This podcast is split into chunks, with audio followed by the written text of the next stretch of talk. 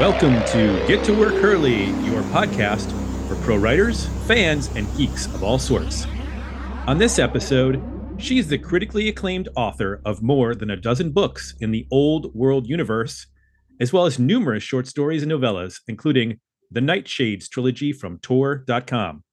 Her journalism and academic work has been published in the International Journal of Comic Art, LitReactor.com, and Tor.com.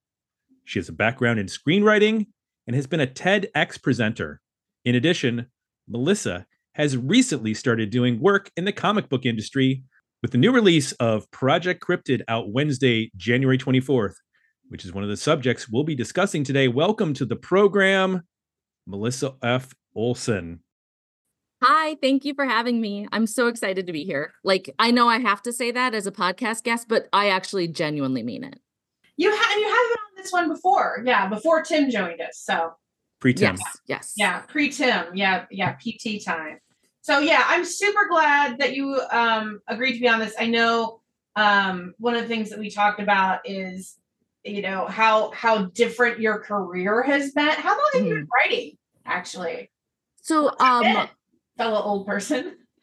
You know, I never know, and this is probably a good topic for your um, listeners. I never know whether to count when I started writing books or when I got published. Yeah. Or when I got an agent. Like there's the all of those milestones kind of function as gatekeeping. And so it's hard to say, but I'll say my first book was published. Um, I sold it in 2010 and I believe it came out in 2011. Mm. But okay, to yeah, we're right at the same time then. Came out. Yeah, yeah. Okay. Oh God, but you're so much like you have so many more books and they're all so much longer than my you, books. You've written way more books than me. No, I've only written 12 books. So. Oh my God. We are like two women in a bar in LA who are like, no, you look so pretty.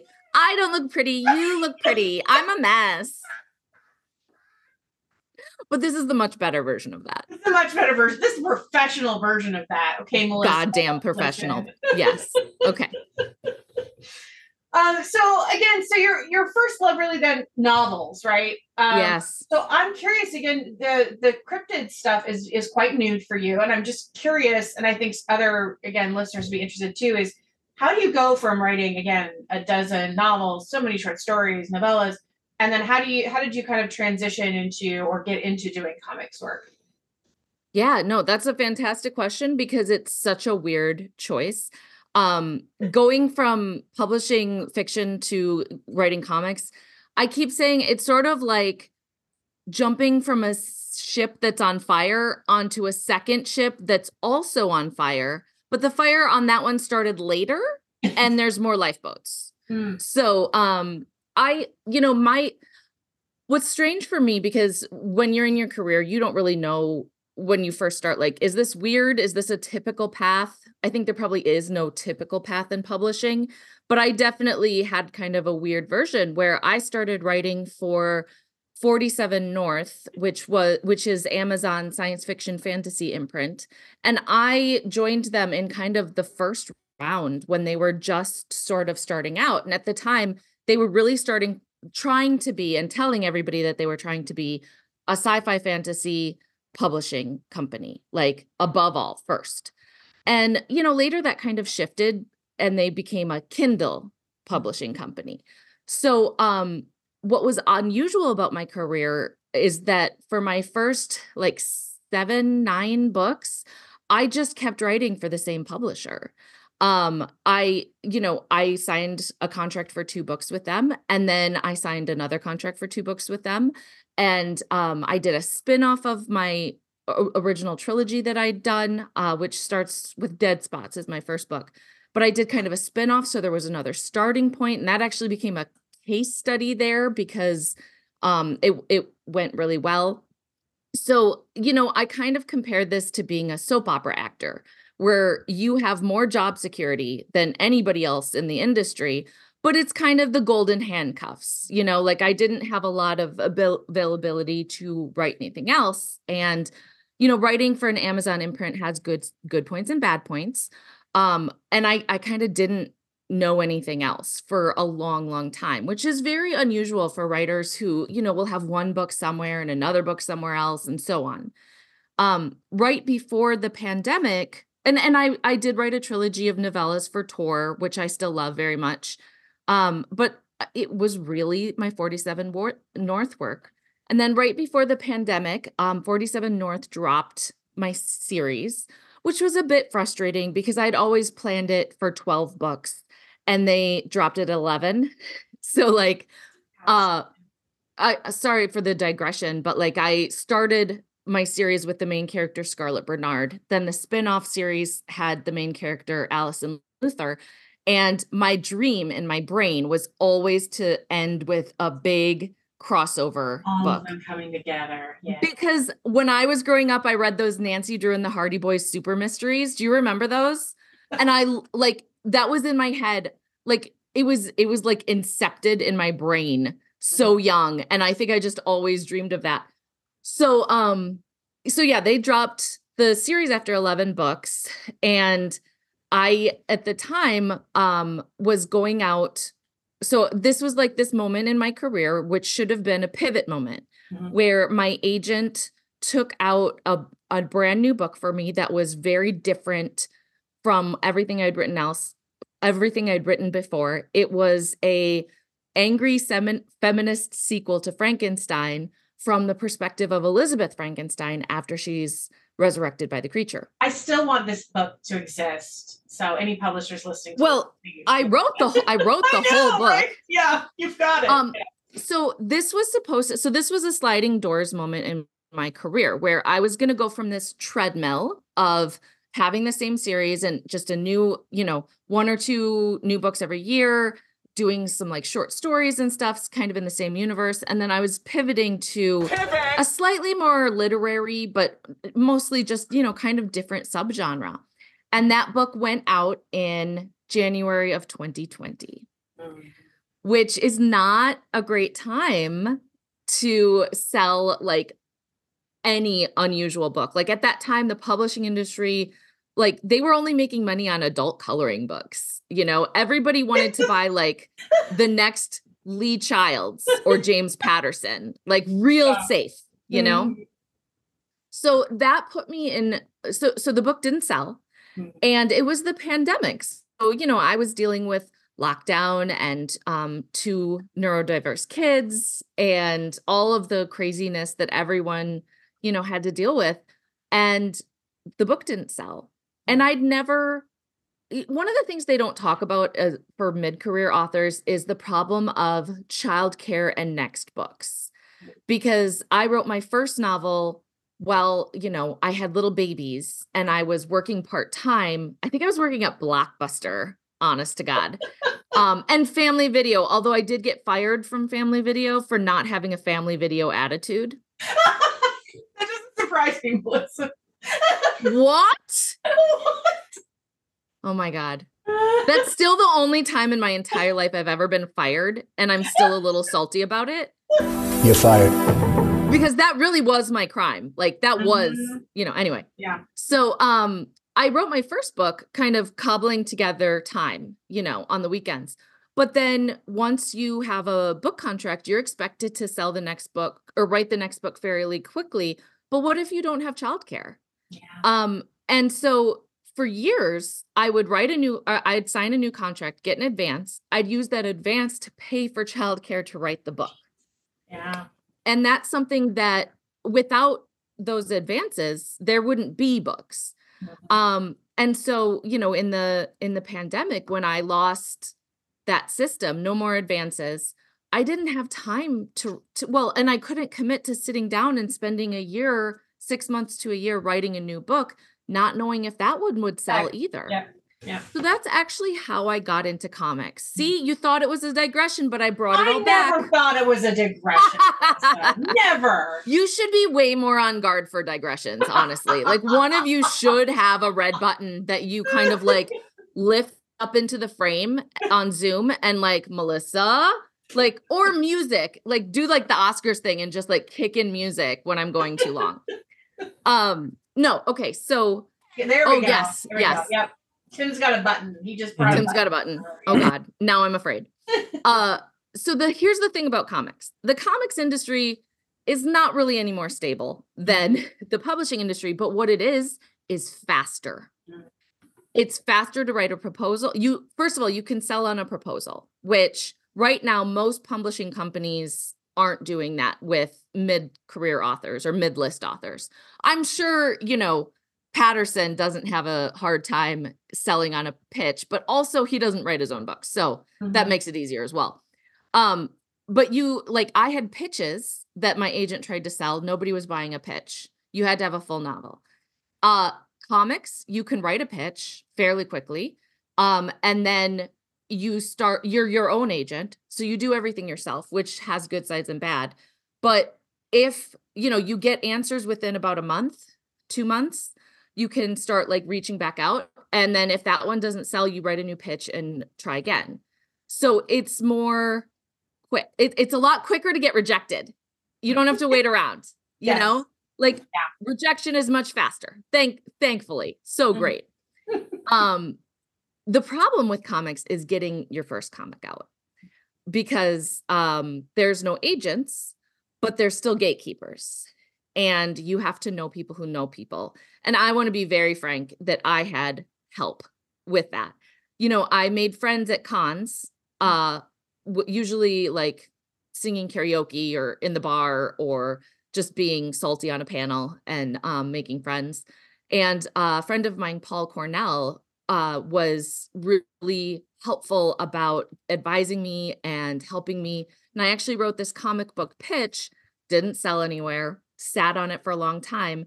And then I heard about the project, or Paul told me about the Project Cryptid anthology. And Ahoy, the publisher I'm working with, they are a small print publisher.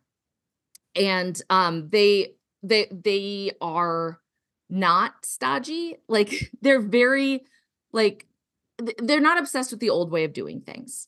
And they're willing to let new voices appear in things like their anthologies. So the Hodag story that I wrote um was not the first comic script I wrote, but um the editor at Ahoy who was putting together this cryptid anthology was Sarah Litt is her name and she was like listening. She was willing to meet with me, this completely untested comic book writer, um and listen to my pitches and let me run with this Hodag short story even though like I'm from fiction.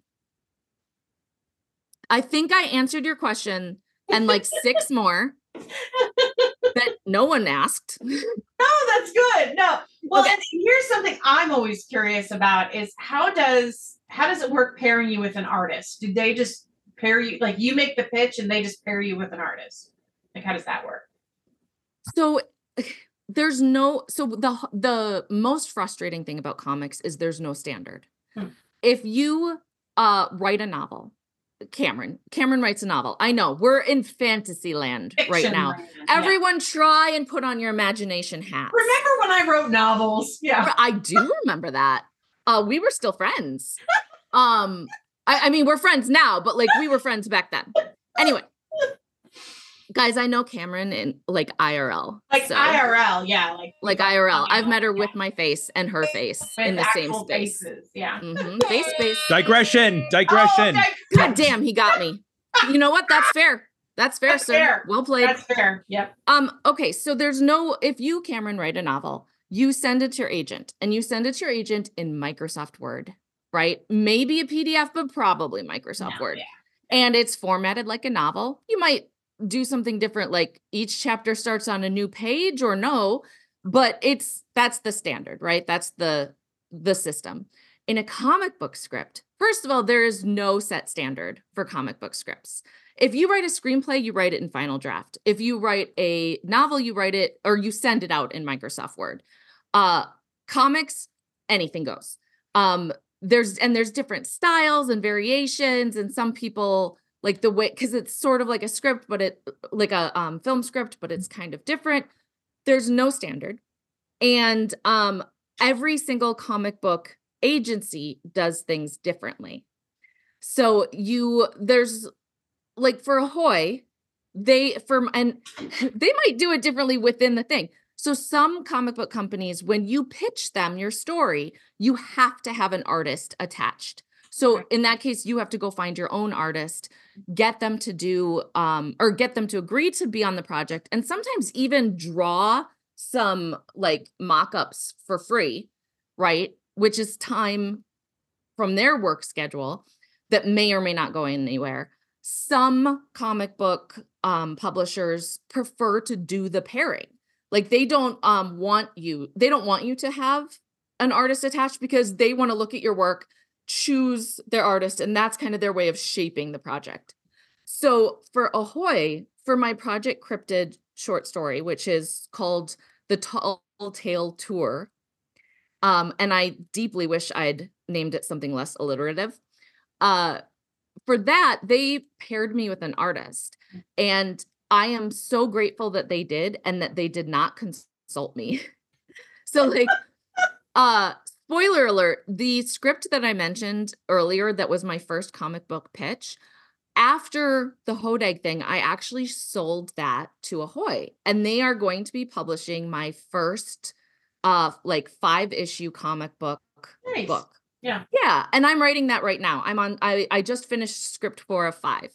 Um so in that case, I picked my artist um and I'm working with her. We're really collaborative. Um Sally Cantorino is her name. She's lovely. Uh but for my project cryptid script, they paired me with an artist named Lane Lloyd who had never like I still haven't actually talked to them. Um but I am so glad that it worked out this way because in a million years I would never have glanced at Lane Lloyd's art and been like, "Oh yeah, that's that's for lumberjacks. That looks like a lumberjack story artist." Um, you know, in my head, I was imagining something very like realistic, like uh not cur not so I'm really bad at art words. You know the you know how there's like a million art like I'm I'm talking visual arts. Yes. There's so yeah. many descriptive words, Yeah. surrealism and oh it's didactic or I don't know. Uh I'm re- cuz I'm really bad at them. Uh but Lane style is very specific and it's very sort of like you look you could look at photo or images in a lineup and you would know which one was theirs. Mm. And so uh I would not have chosen this person. And because Sarah saw something in this art and something in my script and was like this is going to make something that's that's better than the sum of its parts, you Mhm. know? Yeah. I am actually thrilled that I had no like vote uh, I mean, I'm a brand new comic artist. I it wouldn't really have been my place to like muscle in and be like you will choose who I want. But also I'm I'm glad I wasn't in charge of that. You know what I mean? Mhm. So in this case, I'm sorry. Again, very long answer, but I am answering the question in there. You are. You're doing Uh, great. Nope. Uh in this case, I didn't choose Lane, and I'm so glad that Lane was chosen for me because I look at the finished project and I'm like, this is so much better than what I had in my head. Do you think um because I know did you you went to school for screenwriting, right?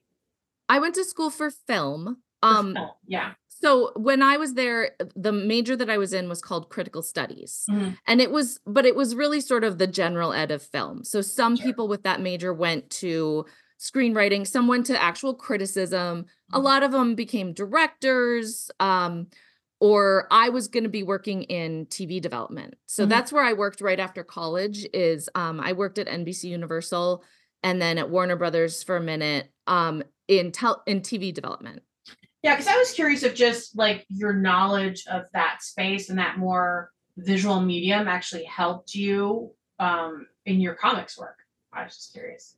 So it it has, but in these very sort of like insidious ways, because um the formatting. So I said there's no standard format for a comic book script. Mine are written very much like screenplays, Yeah. like the like like a screen page. It looks like a screenplay page. The font's the same even. Um, and I it's not because I was so practiced at screenplays. I've written like three pilots, and you know, none of them are fantastic but it was more just like I'd seen that formatting before and Mhm. it worked. It was more translatable than um like a book format. But so I I did have to learn about sequential storytelling, which is comic book because you're not just using your words and you're not just using images. Um, and there's no actors putting in their own craft, you know. So it's it is different. But what what I found happened is these little terms that I learned at film school sneak into my scripts. Like it'll be like wide shot, Yes. and, or or like extreme close up or what was that oh over the shoulder pov and i'm like where the fuck Earmuffs. so oh sorry no, you're where fine. the where the heckness where the heckness did that come from i don't remember like because it's not kameron it's not like in every day of my life i'm like oh extreme close up on the mess the dog made you know like these are not colloquial phrases but it was just you know from the main thing i did when i worked in tv was read scripts and write scripts, yeah, coverage yeah. you know so Mhm. i've read a thousand bad scripts Yeah. and apparently some of those camera directions made it into my brain. So um poor poor lane is just on their own with my script. But for the the new project uh with sally that i'm working on now i had to be like listen sally please don't be offended. You've been doing this a long time. You're a professional. I will be sneaking in weird camera angles things. I apologize in advance. She's like it's okay. Like you're fine i don't care if it says wide shot I'll do what I It like. does Yeah. it says wide shot so yes and no like Yeah. i i didn't it's not the exact same thing but i find these sneaky education things from 20 years ago show up in my scripts It's interesting. Do you think, and again, I know childcare is a huge issue. Do you think that, you know, you'll go back to doing novels at some point? Or are you working on novels right now?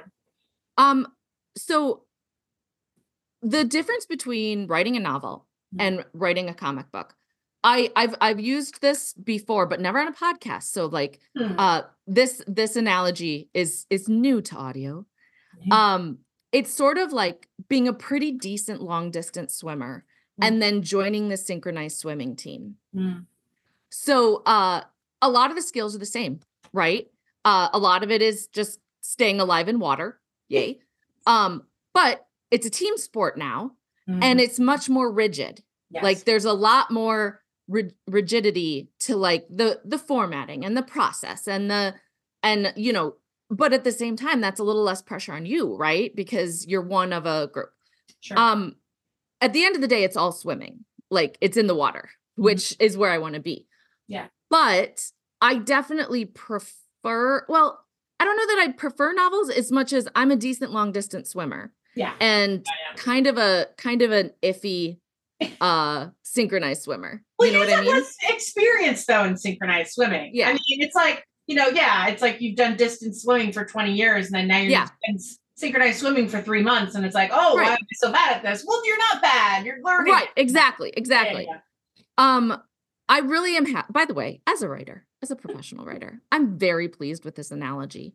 For a while i was using um baby deer riding a tricycle is how i feel. But uh, because you've got all the technically you've got enough limbs right and the right muscles but also what? Like uh but i like this better because it's it's less uh pathetic for me uh to be a decent long ironically i'm a terrible swimmer like i can keep my head above the water to, to not die and that's that's it um so i'm sorry you you asked about novels and i i actually have news on that as of yesterday i haven't even like told anybody yet but Exclusive. yesterday i signed with a new agent who is going to go back Oh. out with the elizabeth frankenstein. Oh, I'm so excited. Guys, publishers listening, Frankenstein is headed your way. I'm Yeah. excited. That's awesome. Good. Well, and that I mean that's the book of my heart. I spent 2 years working on it in between projects. It's very much about disability um because the the sort of narrator character is um has a invisible disability. So she's like looks normal normal. She looks like she is non-disabled from the outside, but then inside her joints are like falling apart.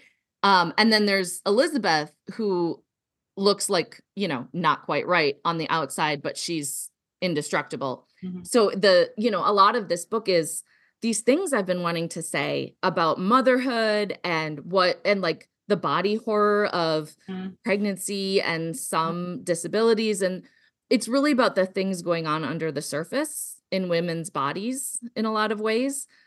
Mm. So I'm sorry, I could geek out about it all day, but literally yesterday I signed the contract. Um, so I have a new agent. We're doing an edit of the book together um because she's very collaborative. Mm. Um, where my last agent, who I really loved, um, and if he hears this, you know, what's up? I still love you. But it just wasn't the process that I think I needed for this specific book. So my hope is that Elizabeth will sell, hopefully even in a book two book contract, and then I'll go back to using the exp- uh, the advance money to live on while I write another book. Yeah. Yeah. And if not, it's going to be a, more comics. And that's okay too. I do like both of them. I like writing comics. I like having an artist who has a completely different brain than my brain and sees my ideas differently. Like that's so interesting if you start thinking about it as a novelist. So I really like that. At the same time, I'm very kind of type A and I love the control Control. of writing a novel you know um it, it's okay i'm i've decided i'm allowed to like it both ways like i like it's okay everyone you can like both things you can like exactly. Yeah. Mhm. Write in many different modes. Yeah. you can i like being collaborative at the same time i really like having final control over everything about a novel that i'm writing Yeah. you know so i like both things but i am ready to get back to novels for at least for a while you know ideally it'll be both because as i said comic books are faster Yeah. so they actually make a good pairing with being a novelist. If you write a screenplay, um a movie screenplay or even like you're on a series writing a series, like that's a full-time job. Yeah. It takes as long to write a screenplay as it does to write um many novels. So there's not a lot of like let's squeeze this in Mhm. you know where comic books because the script is shorter um and you can like the timeline is different you can they're they're so much more adaptable to a t- to a schedule Mhm. which i appreciate. So hopefully both but i'd Hopefully like to do a novel next Yeah. All right, Tim, you had our our pop question here to wrap us up. Pop culture pop quiz. Melissa, Kameron, tell the audience what you've been enjoying in your pop culture intake recently. What sort of books have you been reading? What uh, movies have you watched? What TV shows have you enjoyed? What music have you been listening to? Anything in the pop culture realm? Melissa, you can go first as the guest. no i want kameron to go first Okay, Kameron, you because can go if first i as the pick host. if i pick a bunch of like really like cheesy like crappy stuff that i watch because it's cheesy and crappy and then kameron comes in with like i'm rereading proust then i'm gonna feel like an asshole so i want her to go first That's Me to going go first. Um, I'm actually reading uh The Crow Trap, which is the first Inspector Vera Stanhope novel. So that's the Vera the Vera show. I don't know if you've seen Yeah. it. Melissa. um we have had many conversations about vera but please continue Everything in the before time. you love vera I'm Vera is like- oh, I love. vera is like your your screen person She's yeah. I look at her. I'm like, that's my fashion sense.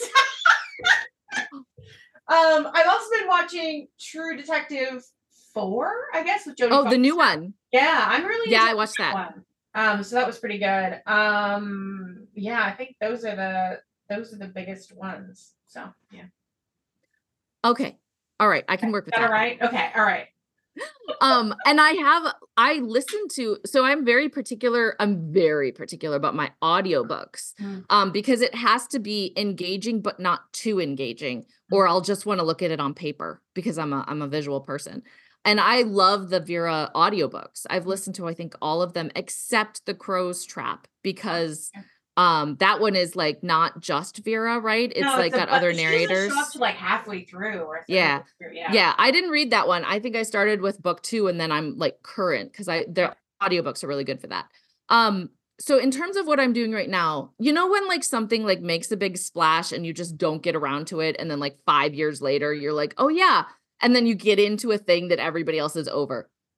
So I'm watching Money Heist Hmm. on Netflix, which is a Spanish language show that broke through with American audiences. And like I think during the pandemic a lot of people like got into uh foreign language Mhm. shows because desperation. But um this was like before that and Yeah. it's like this very fun I don't want to say Ocean's 11 because that's very stylized um but like it it's the story so and by the way as a writer I think a lot of the reason why I didn't watch it 5 years ago when everyone was interested is because it's called Money Heist. Mhm. Money Heist Kameron. Kameron it's a heist but get this what are, what are they stealing? It could be any it's money. Right? And uh and i think that offended me and i'm i get really you know uh salty about grammar but um it's actually they they have a hostage situation at a mint so i guess it, the spanish language title is la casa de papel which is I was gonna say, House. yeah. Usually it's not. Paper House would have Yeah. been such a cool anyway. Yeah. But so I'm watching Money Heist and um I'm reading so I I guess back to the like writing thing. I mentioned the childcare issue and needing an advanced right. The one exception to the rule is tie-in fiction. Hmm. Tie-in fiction is still something that you can sell on a pitch. Hmm. Um and so I actually tried really hard to start writing tie-in fiction and um I was I so I I was going to pitch a novel set in the Monarch universe. Hmm. Uh Godzilla, Kong, whatever. And um I might still pitch that or I might just write a kaiju novel. I'm I'm also reading um I just started John Scalzi's Kaiju Yes. Pres- Preservation Society. Um you know, I kind of had this lightning bolt moment a few weeks ago where I was like, what am I going to write next? There's no through line. All my books are so randomly unconnected.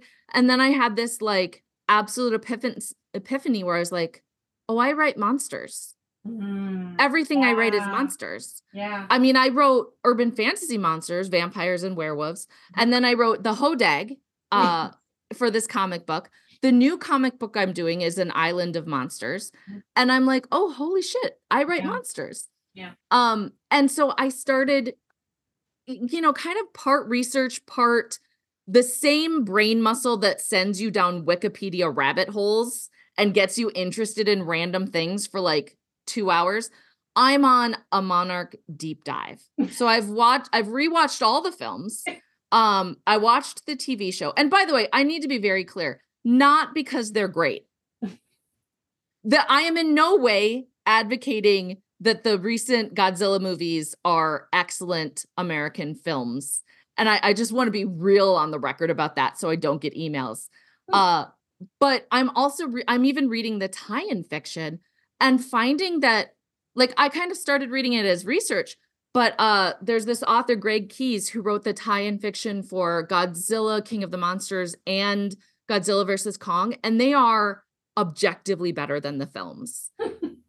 because the the Monarch movies are very choppy. Like you feel like did I miss a really long scene where they explained why they're doing this? Nope. They're just doing it. It's fine. You didn't miss anything. Just wait for Godzilla to be on screen again. Um, but the the book is actually like kind of awesome in that Michael Crichton teenage Melissa, you know, special way. Um, and it's giving me more ideas for for what to write for my novel. So I I like to combine work and fun reading because I have no like sense of self care or uh keeping things separate. So I'm on a big monarch deep dive right now. I'm almost done though. And then I'll probably hopefully start writing a kaiju book. Awesome. I'm excited. I'm looking forward to it. Very cool. Yay! Cool. All Did right. I pass the quiz? You Who pa- I think you might have passed. Yeah. Who won? Who won? We don't know, have right? everybody's a Someone's winner. a competitive secret long distance swimmer over here. Yeah. Yeah. Oh yeah, yeah, yeah. My partner uh is a professional GM. Mm. Uh and so he does a lot of RPG stuff, but he also works for um Pro Pro Jam or it's like a website where you can hire pro GMs. And I have this really absolutely hilarious bit that I like to do where as soon as he's done with a game, I ask him who won. And let me tell you, it never gets stale. It's funny every time. And he really appreciates it deep down. Uh, Nice. Yeah. He he knows what he signed up for. It's fine. um, Kameron, should I send us home now? I think we're ready, Tim. Okay, well, I'd All like to remind the folks if you're listening to this, you could also be watching this at patreon.com forward slash Kameron Hurley, where videos like this and more are available exclusively to Hurley's Heroes. You can find Melissa at Melissa F. Olson with an O, well, two O's, uh, dot com. Her newsletter, Dispatches from the Blanket Fort, is on Substack. You can find her at Patreon under the same name. And she's on all the socials, including Blue Sky, Instagram, Twitter, Facebook, and LinkedIn. So if you're looking for that LinkedIn chatter, it's on your website or it's on your not your website. juice, baby. It's Yeah. on your you have You LinkedIn joke, on but- your link tree. No, it's a good. Yeah, you get jobs. Comics comics is more Yeah. LinkedIn. Mhm. Comics is more LinkedIn than Pro um, Got it. fiction. Yeah. I don't I don't think I've ever met a fiction author who cared about LinkedIn at all. Like it's not a thing. But comics is a little bit more. Yeah, yeah. There you go. Pro tip. Sorry, Oh, if you can hear the dogs behind me. Oh, that's Oh, okay. that's- I'm so excited it wasn't me. By the way, if you subscribe to Kameron's Patreon, you will get the only look at my Hodag themed jacket, Mm-hmm. earrings, Mm-hmm. and uh the back of my jacket, which says Yeah. A large the whole day. So I mean that you have to sign up on You, Patreon. you have to because to see all that. styling. She's styling here, folks. I committed to the theme is what I did. That's that's what I'm good She at. She knew the assignment. Yeah. I knew the homework. Is that a limited edition code or can people buy that somewhere? Uh neither. I had it made. Well, I made it in that I bought the coat, forgot it in a closet for 5 years. bought the Hodag patch, bought bought a Hodag t-shirt and uh got my mommy to set it up for me. I don't sew. I don't sew. But my mom does. So I made my mommy make my jacket for me. It's very normal and mature. The fact that you keep calling her mommy is the icing on that cake. Yeah, yeah, yeah. When I make her do things that are like the things that she had to do for me in seventh grade, I kind of punish myself by saying, you know, my mommy did it. it's it's my way of self mockery. Got it. Um, Mhm. and of course, Kameron is at KameronHurley.com and active on Blue Sky and Instagram under the same name. You can sign up for short, gooey adventures from her every month at Patreon. Kameron, send us home. All right, everybody. Expect you to get back to work.